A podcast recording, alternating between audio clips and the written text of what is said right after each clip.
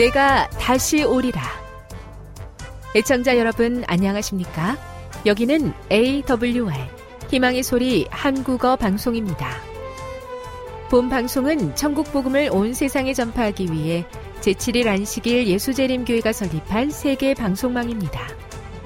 AWR 희망의 소리는 유럽, 라틴 아메리카, 아프리카, 러시아, 아시아의 방송망을 통해 전 세계에 복음을 전파하고 있습니다.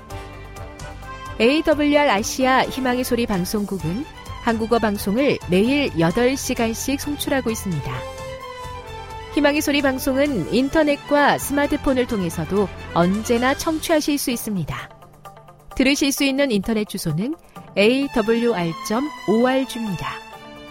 이 시간 희망의 소리 한국어 방송과 함께 보람있고 유익한 시간 되시기 바랍니다.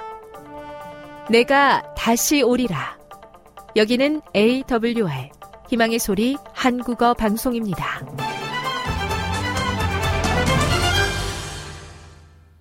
주파수 안내입니다.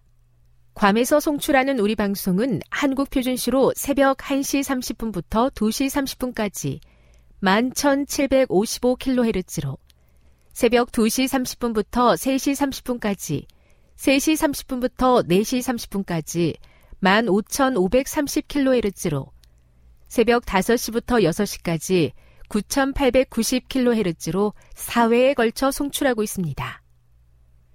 스리랑카에서 송출하는 우리 방송은 한국 표준시로 밤 9시부터 10시까지 15,530kHz로 우즈베키스탄에서는 새벽 3시부터 4시까지 새벽 4시부터 5시까지 9,760kHz로 타지키스탄에서는 밤 9시부터 10시까지 15,255kHz로 송출하고 있습니다.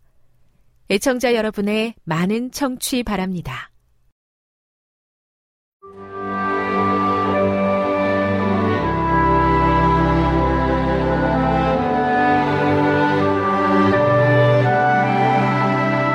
읽어주는 교과 첫째 날 12월 12일 일요일 지경을 넘는 선교 예수님은 제자들을 게네사렛에서 데리고 와 두로와 시돈 지방으로 들어가셨다.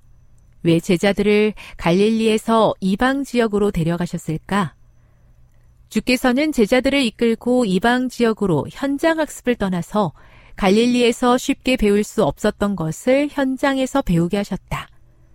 예수님은 제자들에게 도시 사람들을 포함한 모든 사람에게 복음을 전하는 사명을 준비하는데 도움이 되는 교훈을 가르치고 싶으셨던 것이다. 사사기 3장 1에서 6절, 열왕기상 5장 1에서 12절, 11장 1에서 6절을 읽어보라. 이 구절들은 이 도시들의 배경을 이해하는데 어떻게 도움이 되는가? 사사기 3장 1에서 6절에서 우리는 하나님께서 이 고대 민족들을 사용해 이스라엘 백성의 믿음을 시험하셨음을 알 수 있다. 안타깝게도 하나님의 백성은 적어도 이 경우에는 그 시험을 통과하지 못했다.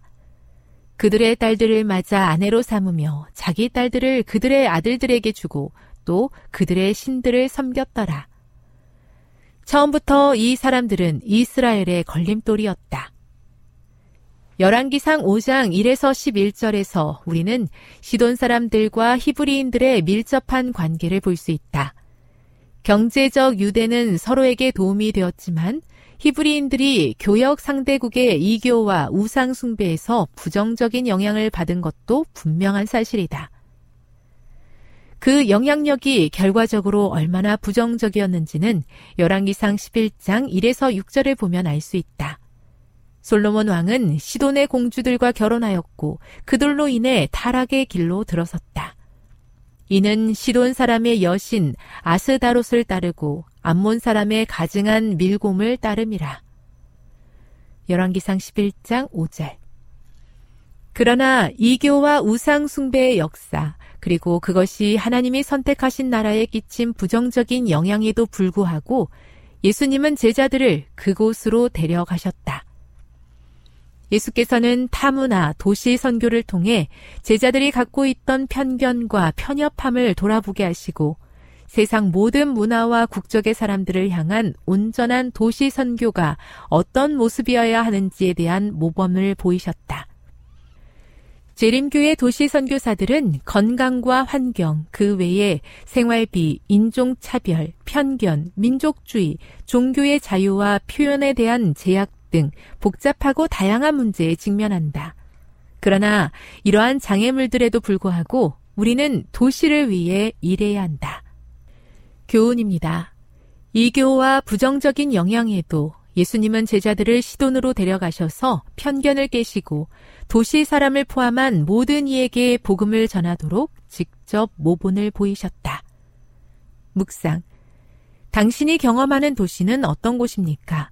그곳에서 무엇을 느끼며 선교를 하는 데 있어서 어떤 어려움을 경험합니까? 적용. 도시 선교는 거대한 도전입니다. 당신은 도시 사역과 그것에 참여하는 사람들을 돕기 위해 무엇을 할 수 있겠습니까? 영감의 교훈입니다. 중요한 도시 선교 사업. 도시 선교 사업을 생각할 때 거기에는 적당한 집회 장소가 있어야 할 것이며 그곳에서 전도회에 흥미를 가진 자들을 모아 가르쳐야 한다. 반드시 해야 할 이 일을 너무 보잘 것 없이 하므로 사람들의 마음 가운데 나쁜 인상을 주게 된다. 모든 일에 진리의 주가 되신 하나님을 영화롭게 증거하고 세천사의 기별의 중요성과 거룩함을 올바로 나타내어야 한다. 복음교역자 347에서 348 세속과 이교의 문화 가운데 있는 도시에서 수고하는 하나님의 종들을 위해서 기도합니다. 어려움으로 다가오는 차이와 문제들 가운데서도 용기를 잃지 않게 하옵소서. 예수님의 인도와 방법을 따라 도시 사람들에게 나아갈 수 있도록 도와 주옵소서.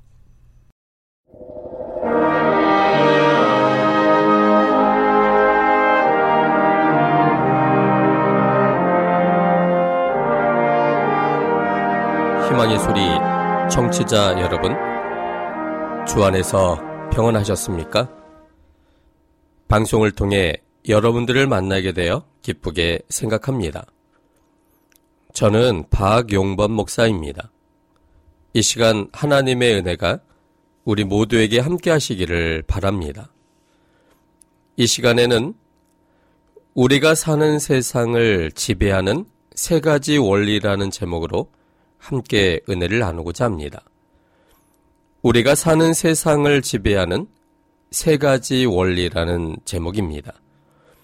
본문은 사무에라 8장 1절로 14절입니다.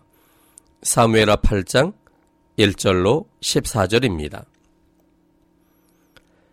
이후에 다윗이 블레셋 사람을 쳐서 항복받고 블레셋 사람이 손에서 메덱 안마를 빼앗으니라. 다윗이 또 모압을 쳐서 저희로 땅에 엎드리게 하고 줄로 재어 그 두 줄 길이의 사람은 죽이고 한 줄 길이의 사람은 살리니 모압 사람이 다윗의 종이 되어 조공을 바치니라.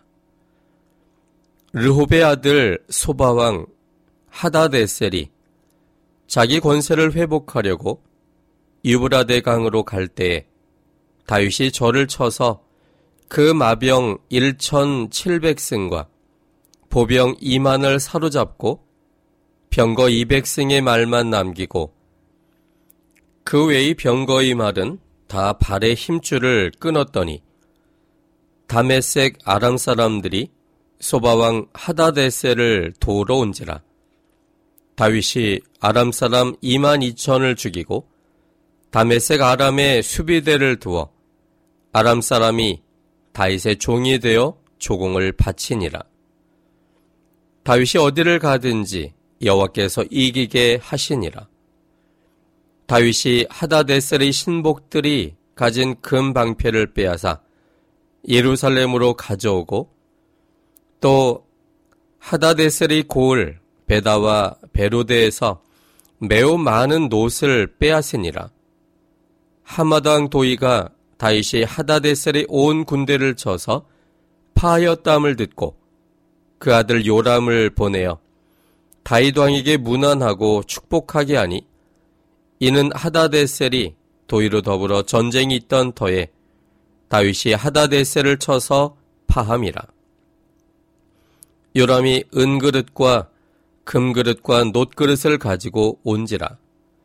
다윗 왕이 그것도 여호와께 드리되 저가 정복한 모든 나라에서 얻은 은금 곧 아람과 모압과 암몬 자손과 블레셋 사람과 아말락에게서 얻은 것들과 소바왕 르호브의 아들 하다데셀에게서 노력한 것과 같이 드리니라. 다윗이 염곡에서 에돔 사람 1만 8천을 쳐 죽이고 돌아와서 명예를 얻으니라. 다윗이 에돔에 수비대를 두되 온 에돔에 수비대를 두니 에돔 사람이 다 다윗의 종이 되니라. 다윗이 어디를 가든지 여호와께서 이기게 하셨더라.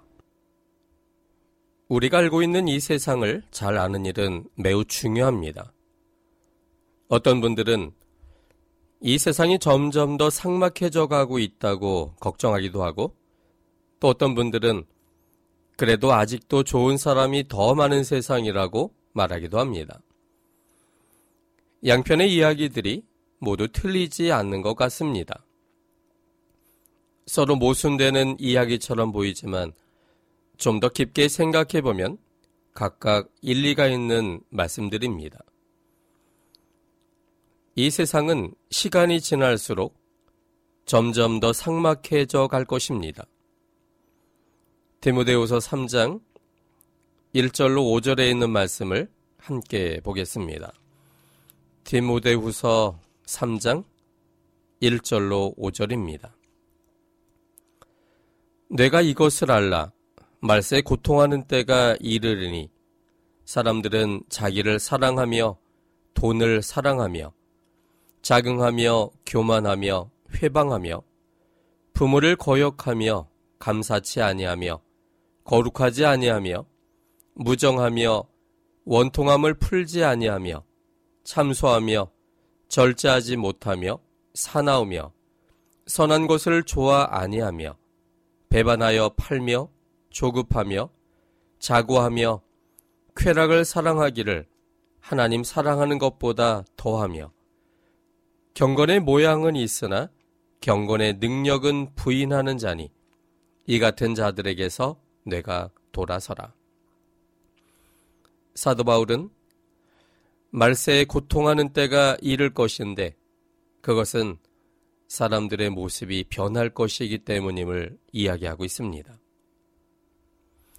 이처럼 이 세상은 시간이 점점 지나갈수록 더욱 종말에 가까워질수록 사람들의 마음이 상막해져 가고 이성적 행동이 아닌 죄악적 본성에 따라 살아가는 사람들이 많아질 것을 이야기하고 있습니다. 그런데 반면에 전체적인 흐름은 이처럼 점점 더 상막해져 갈 것이지만 여전히 그들의 따뜻한 작은 사랑을 나누는 소수의 사람들은 언제나 존재할 것입니다. 예를 들면 열왕기야 5장에 나온 남한 장군의 집에 있었던 팔려온 노예로 잡혀온 계집 아이의 이야기처럼 말입니다. 그 작은 아이는 자신의 부모님을 공격한 원수 나라의 장군의 노예로서 살고 있었습니다.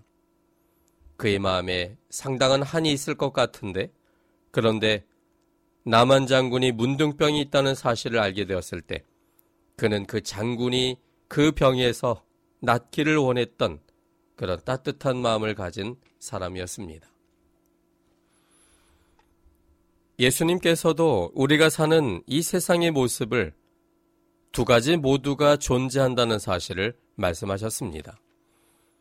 마태복음 5장 45절에 있는 말씀입니다. 마태복음 5장 45절입니다.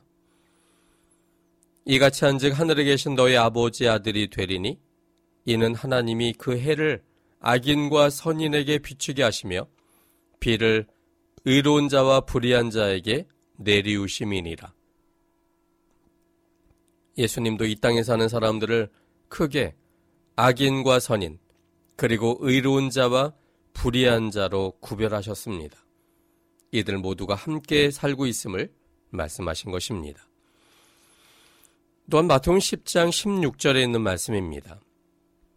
보라 내가 너희를 보냄이 양을 이리 가운데 보냄과 같도다.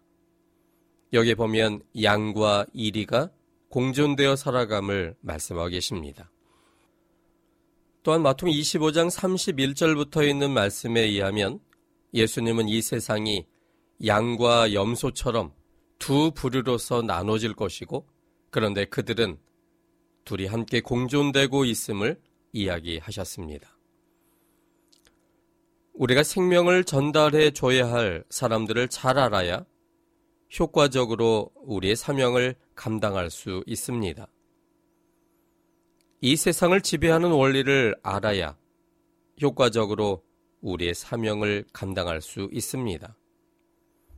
오늘 본문은 다윗 시대의 시간을 살았던 사람들의 모습들을 보여주고 있지만 수천 년이 지난 후에 오늘날의 사람들의 모습과 크게 다르지 않습니다. 내용만 다를 뿐 그들이 살았던 방식 그대로를 오늘날 사람들도 살고 있습니다. 이처럼 시대를 초월하여 사람들의 삶이 거의 대등소이한 이유는 하나님을 거부한 세상을 지배하는 보편적인 원리가 있기 때문입니다. 하나님을 거절한 사람들이 품성 속에서 나오는 보편적 원리대로 우리 세상이 진행되기 때문에 동서고금을 막론하고 큰 틀은 흡사합니다. 그러므로 이 시간에는 이 세상을 지배하는 삶의 원리를 본문을 통해서 생각해 보고자 합니다. 첫째는 약육강식의 원리가 지배되는 세상입니다. 약육강식의 원리가 지배되는 세상입니다. 본문 1절로 8절입니다. 사무에라 8장 1절로 8절까지 있는 말씀입니다. 이후에 다윗이 블레셋 사람을 쳐서 항복받고 블레셋 사람이 손에서 메덱 안마를 빼앗으니라. 다윗이 또 모압을 쳐서 저희로 땅에 엎드르게 하고 줄로 재어 그 두 줄 길이의 사람은 죽이고 한 줄 길이의 사람은 살리니 모압 사람이 다윗의 종이 되어 조공을 바치니라. 로브의 아들 소바왕 하다데셀이 자기 권세를 회복하려고 유브라데 강으로 갈 때 다윗이 절을 쳐서 그 마병 1,700과 보병 2만을 사로잡고 병거 100승의 말만 남기고 그 외의 병거의 말은 다 발의 힘줄을 끊었더니 다메섹 아람 사람들이 소바왕 하다데셀을 도로 온지라 다윗이 아람 사람 2만 2천을 죽이고 다메섹 아람의 수비대를 두매 아람 사람이 다윗의 종이 되어 조공을 바치니라. 다윗이 어디를 가든지 여호와께서 이기게 하시니라. 다윗이 하다데셀의 신복들이 가진 금방패를 빼앗아 예루살렘으로 가져오고 또 하다데셀의 고을 베다와 베로데에서 매우 많은 옷을 빼앗으니라. 약육강식이란 말이 사용되어진 곳은 동물의 세계입니다. 강한 동물이 약한 동물을 잡아먹는 먹이 사슬의 구조입니다. 그런데 동물 세계의 약육강식은 하나님께서 의도하신 모습이 아니었습니다. 하나님의 사랑의 질서 속에서 사는 동물들의 모습은 창세기 1장 30절과 이사야 11장 6절로 9절에 기록되어 있습니다. 먼저 창세기 1장 30절에 있는 말씀을 보겠습니다. 또 땅의 모든 짐승과 공중의 모든 새와 생명이 있어 땅에 기는 모든 것에게는 내가 모든 푸른 풀을 식물로 주노라 하시니 그대로 되니라.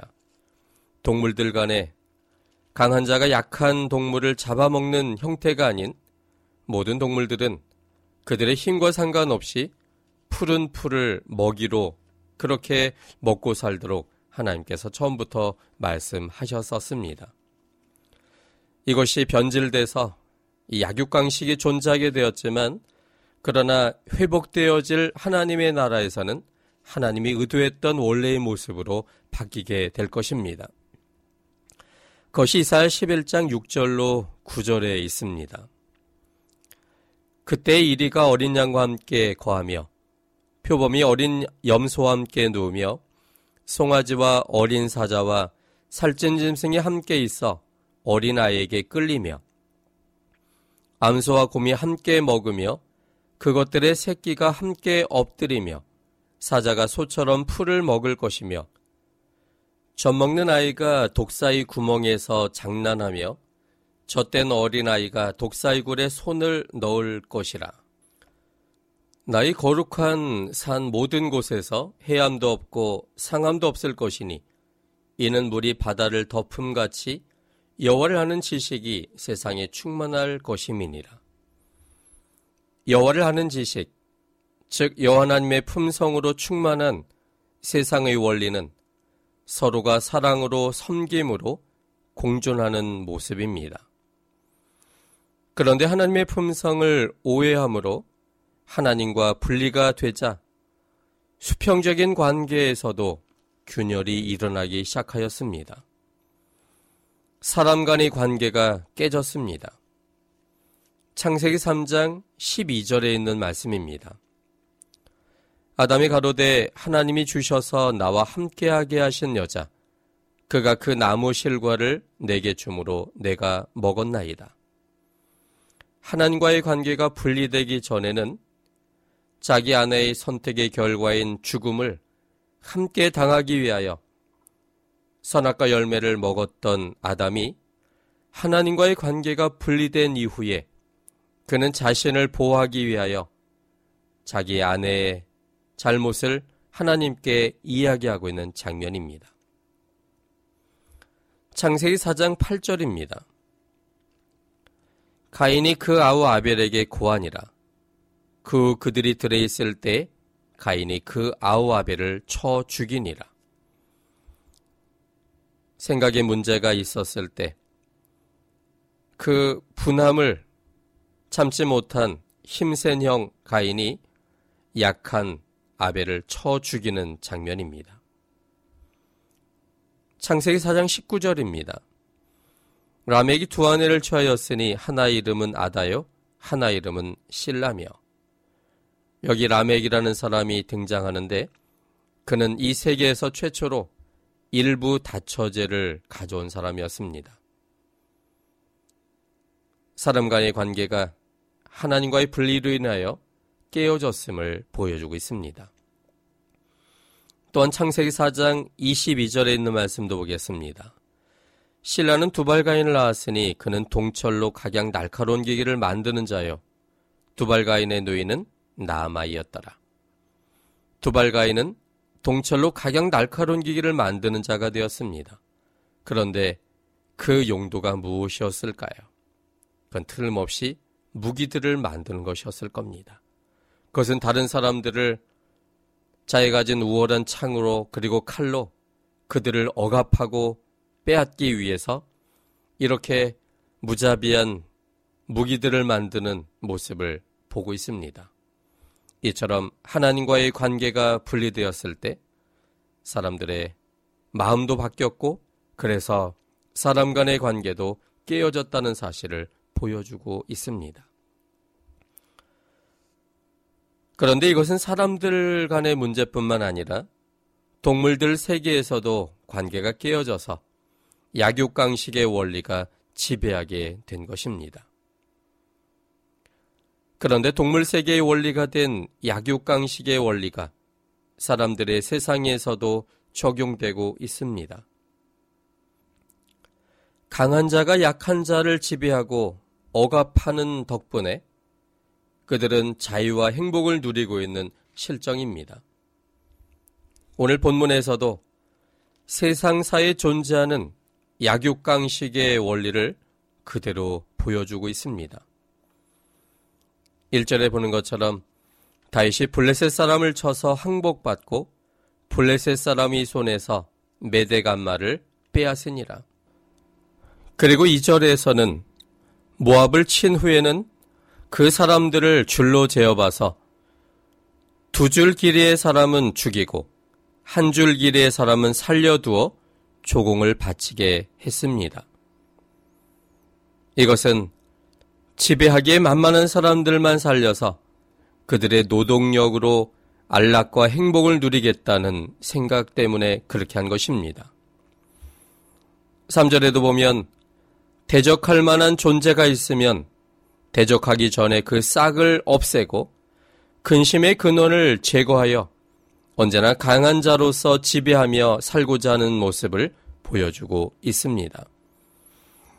하다데셀이 자기 권세를 회복하려고 유브라테스 강으로 갈 때 다윗이 절을 쳐서 즉 힘이 될 만한 것들은 처리해 버렸습니다.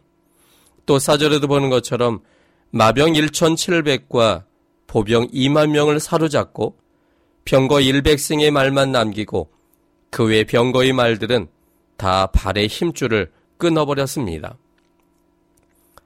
말들을 살려두면 군사력에 도움이 될 텐데 오직 100마리만 남기고 1,600마리는 말의 기능을 하지 못하도록 발의 힘줄을 끊어 놓은 이유는 그 많은 말을 먹일 만한 식량과 물이 없었기 때문일 뿐만 아니라 1600마리의 말을 그냥 놓아두면 위험이 될 만한 나라에서 키워 전쟁에 사용될 것을 차단하기 위한 조치였습니다.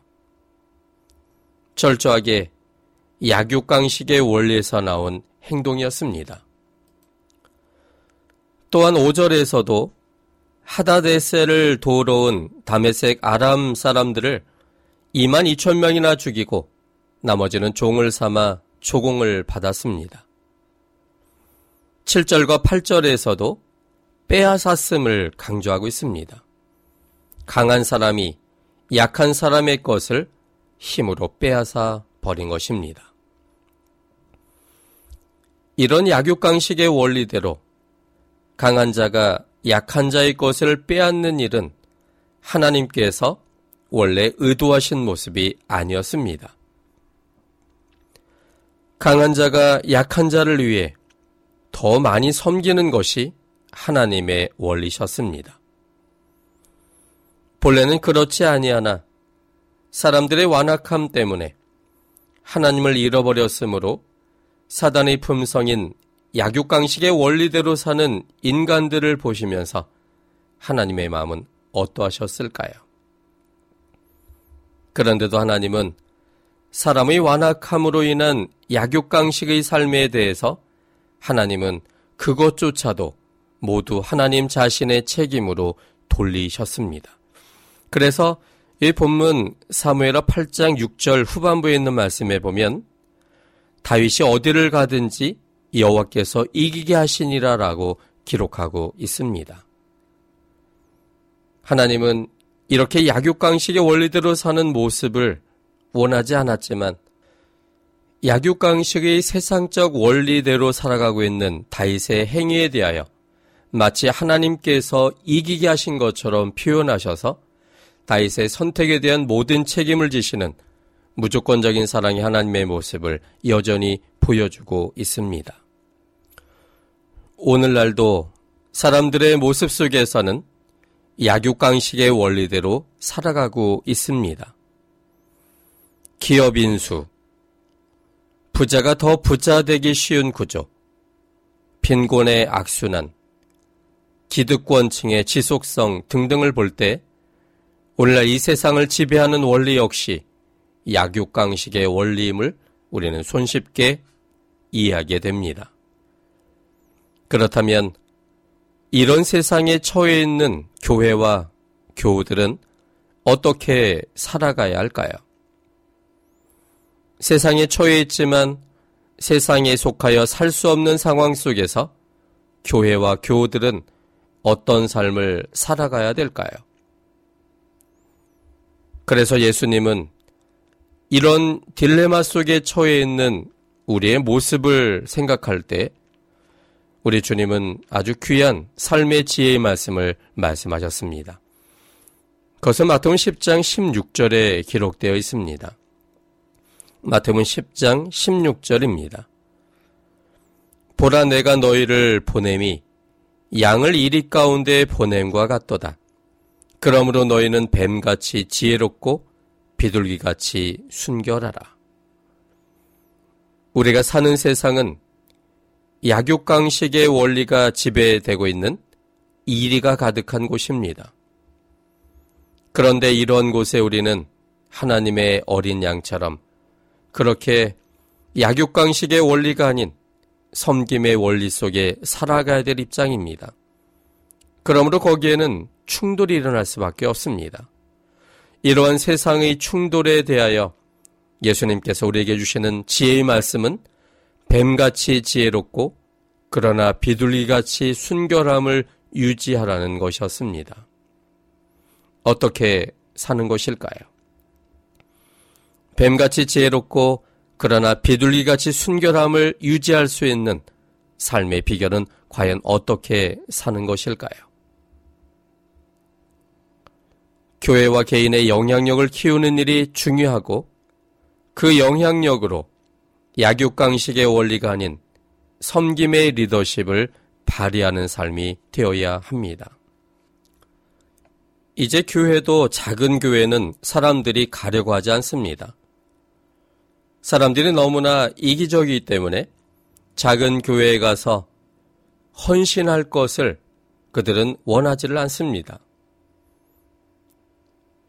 교회가 작기 때문에 이제 언젠가는 교회 건축을 해야 된다는 부담감이 있을 때 사람들은 작은 교회에 가려고 하지 않습니다.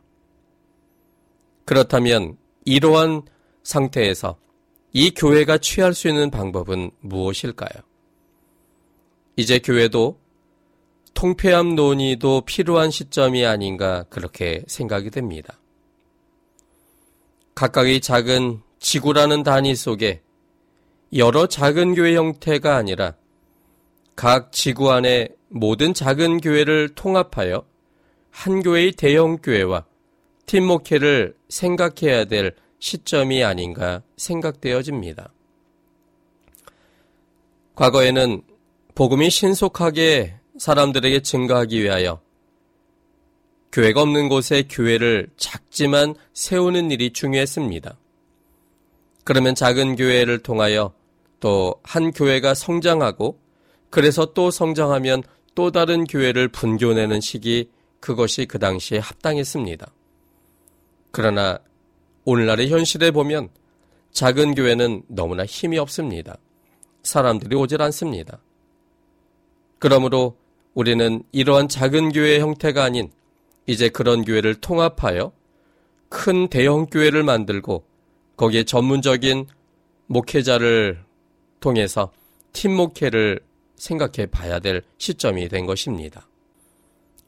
그런데 현실적으로 지구의 한 단위를 한 교회로 만드는 일이 어렵고 시간적으로 더디다면 그 작은 교회의 지구를 한 단위로 보고 서로 작은 교회들이 협력과 연합을 할 수 있는 그런 형태를 생각해 볼 수 있습니다.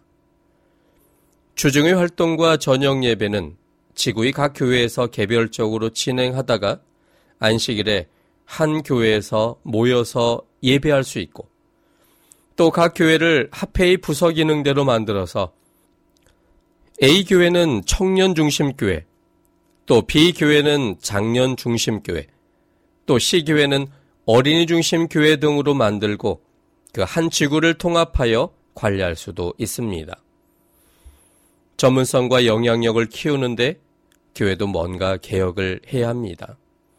한 교회가 안고 있는 빈 문제도 전체로 나누어지면 쉽게 해결될 수도 있습니다.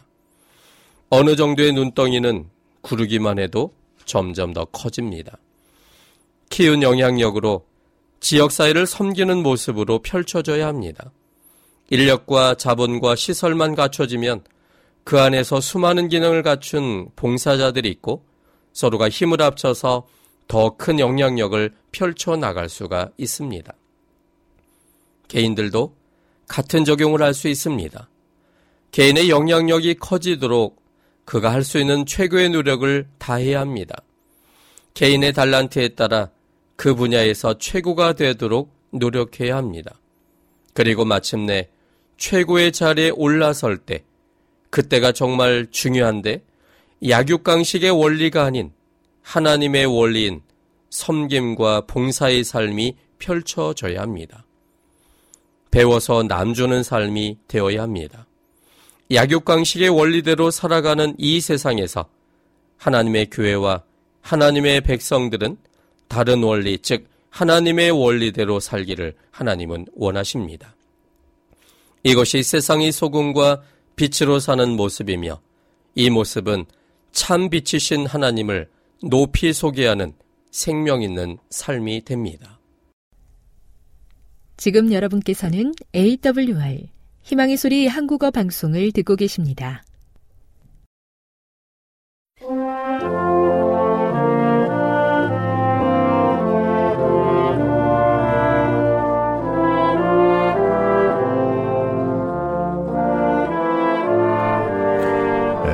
여러분 한주 동안 평안하셨습니까?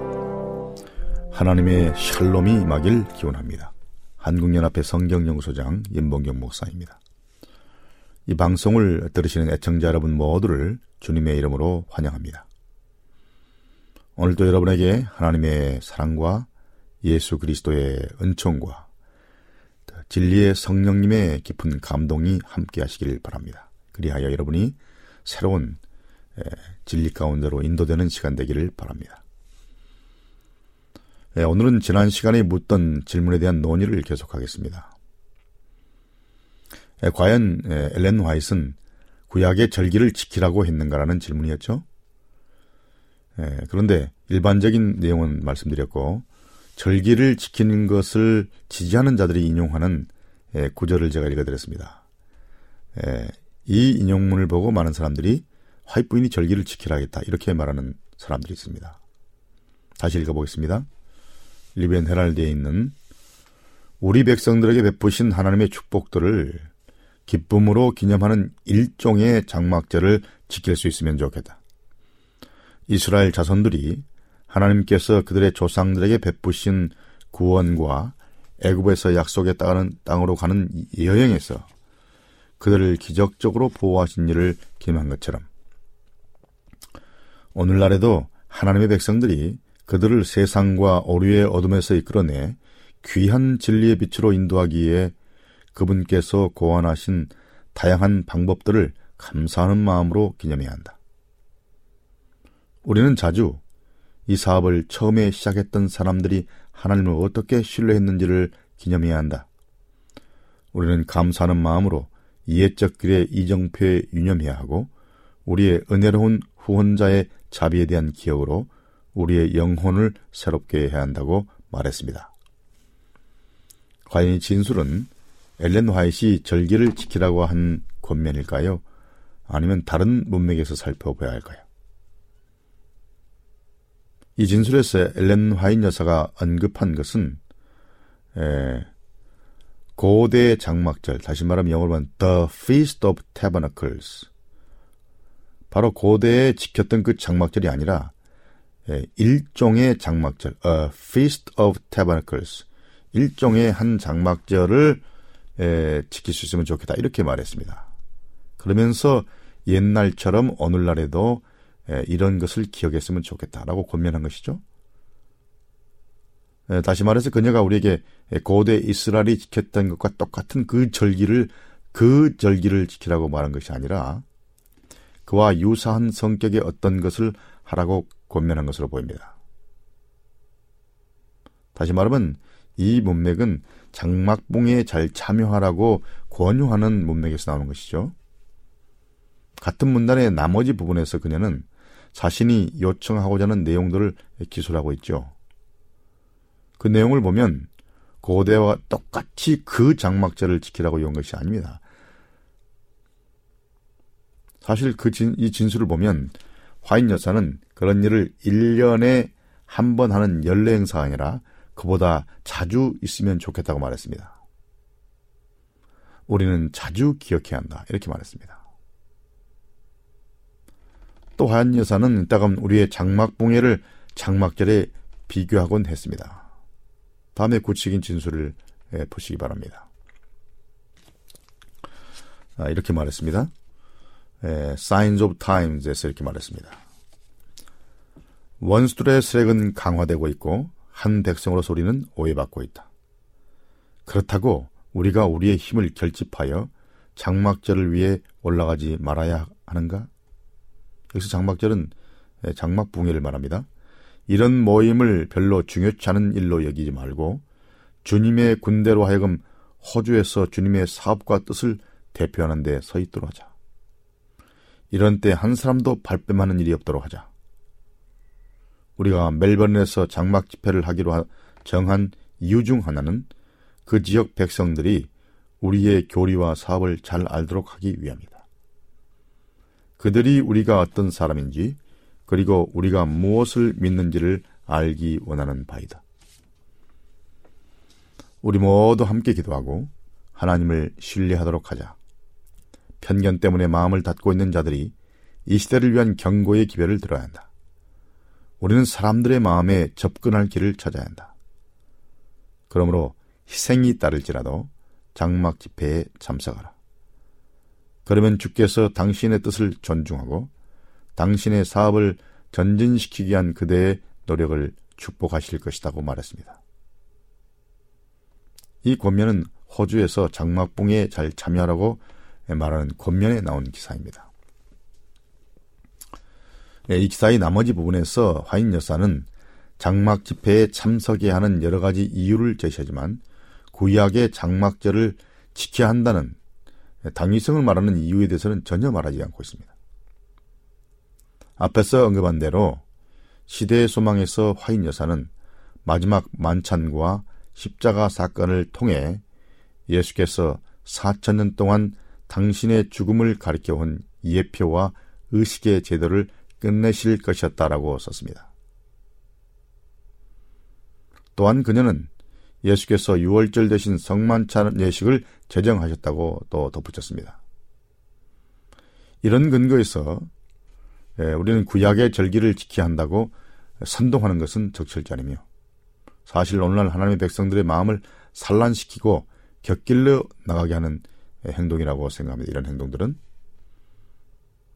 지금은 우리가 구약의 시대에 이스라엘이 지켰던 절기들을 지키는 시대가 아니라 주님께서 제정하신 성만찬을 기념하고 있습니다. 예, 그럼 다음 질문으로 넘어가 보겠습니다. 엘렌 화이트는 대형 교회를 세우지 말라고 경고했는가라는 질문입니다. 아, 어떤 분이 이렇게 질문해 왔습니다. 엘렌 화이트이 대형 교회를 반대하는 권면을 했는지요? 사람들이 그렇게 말하는 소리를 들었습니다. 그러나 저는 화인 여사의 글에서 이런 사상을 예, 찾지 못했습니다. 가르쳐 주십시오. 이렇게 말했습니다. 아, 그렇습니다. 화인 여사는 대형 교회가 가지고 있는 위험성에 대해서 자주 경고하거나 또 그에 대해서 권면의 말씀들을 주었습니다. 여러 권면 중에서 다음의 진술을 눈여겨보시기 바랍니다.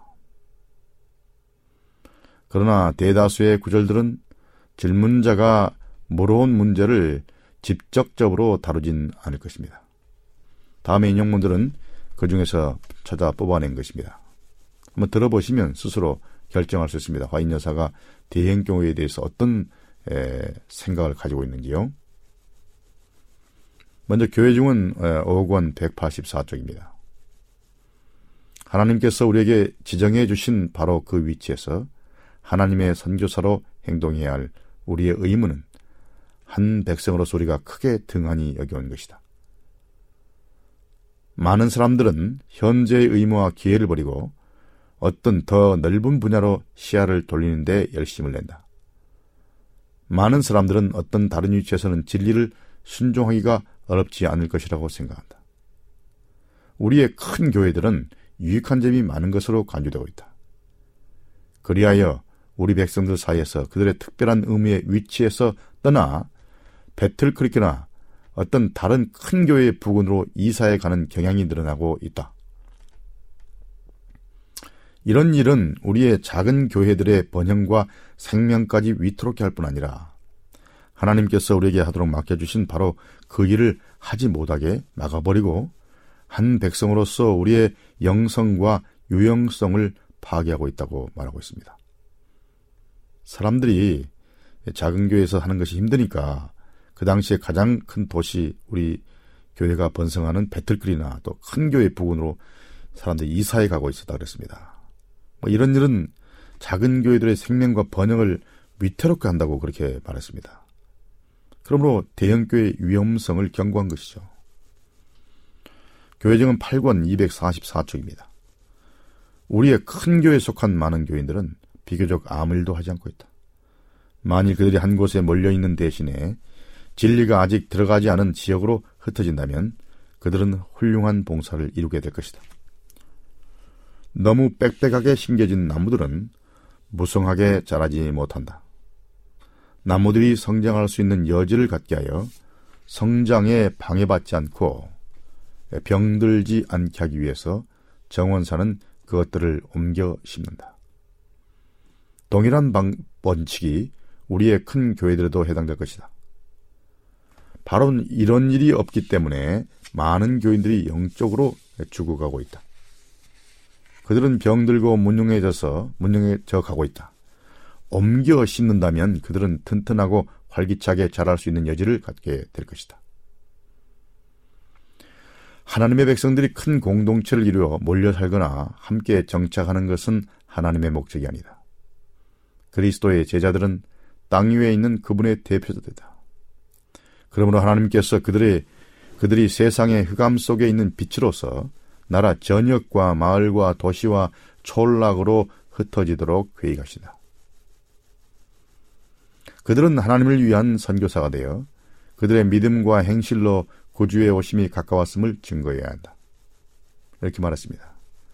에, 정원사가 식물들을 너무 빽빽이 놔주지 않고 속관에서 다른 곳으로 옮겨 심고 옮겨 심고 이렇게 하는 것은 그 에, 나무가 건강하게 자라도록 하기 위해서 그렇, 그, 그렇다는 것입니다. 바로 이런 일이 교회도 적용돼야 한다고 화이빈이 말하고 있습니다. 계속 흩어져서 전도하고 봉사하도록 한 것이 하나님의 뜻이라고 말하고 있습니다. 에, 그러므로 이런 구절 진술들을 볼 때 화이트 부인이 대형 교회에 대해 위험성에 대해서 경고하거나 또 그에 대해서 권면한 것이 사실입니다. 다음 질문입니다. 재림교인은 재림교인과만 결혼해야 하는가라는 질문입니다. 사실 이것은 자주 나오는 질문이죠. 이에 대한 답변을 위해서 청자 여러분들께서 교회증은 5권의 제3장 불신자와의 결혼 이 자료가 매우 유용합니다. 또 질문자는 재림교인이 비재림교인과도 결혼해도 되는지 그리고 불신자란 어떤 사람을 지칭하는지를 물어왔습니다. 화인 여사는 어떤 사람을 불신자라고 말했을까요? 기독교의 기별을 전혀 믿지 않는 사람일까요? 아니면 기독교 신앙은 갖고 있으나 재림교회를 다니지 않는 사람을 말할까요? 화인 여사는 바로 그 질문에 대해 답하고 있습니다. 교회정은 5권 364쪽입니다. 비록 그대가 택한 반려자가 다른 모든 면에서는 가치 있는 사람일지라도 실상은 그렇지 않지만 그는 이 시대를 위한 진리를 받으리지 않았다. 그는 불신자이다. 그대가 그대 자신을 그와 연합시키는 것은 온당치 않은 일이다. 그대가 이 거룩한 명령을 무시하면 그대의 영혼을 위태롭게 할 것이라고 말하고 있습니다. 그러니까 이 진술에 따르면 명백하게 이 시대를 위한 진리, 다시 말하면 화인 여사가 재림기별을 가리키기에 사용한 말인데요. 이 시대를 위한 진리를 받아들이지 않는 사람이 불신자, 곧 우리의 인생을 함께 연합시키지 말아야 할 자라고 말하고 있는 것입니다. 재림 신앙을 가진 사람은 재림 신앙을 가진 자와 결혼한 것이 매우 안전합니다. 예수께서 곧 오신다고 믿으면서 세상에 재림교의 독특한 마지막 기별을 전하고 경고를 발해야 한다고 믿는 사람이 어떻게 그런 열정을 갖지 않는 자와 신앙적 개념이 다른 자와 평생의 가장 중요한 연합을 이룰 수 있겠습니까? 그것은 경험한 사람은 다 고백하고 있습니다. 얼마나 어려운 일이 많은지. 이런 기별에 비춰본다면 우리의 확신과 사명을 공유하지 않는 사람과 결혼하는 것은 정말 위험한 일인 것입니다. 결국 갈등을 일으키고 예, 관계가 멀어지고 신앙적으로 다른 삶을 살게 될 것입니다.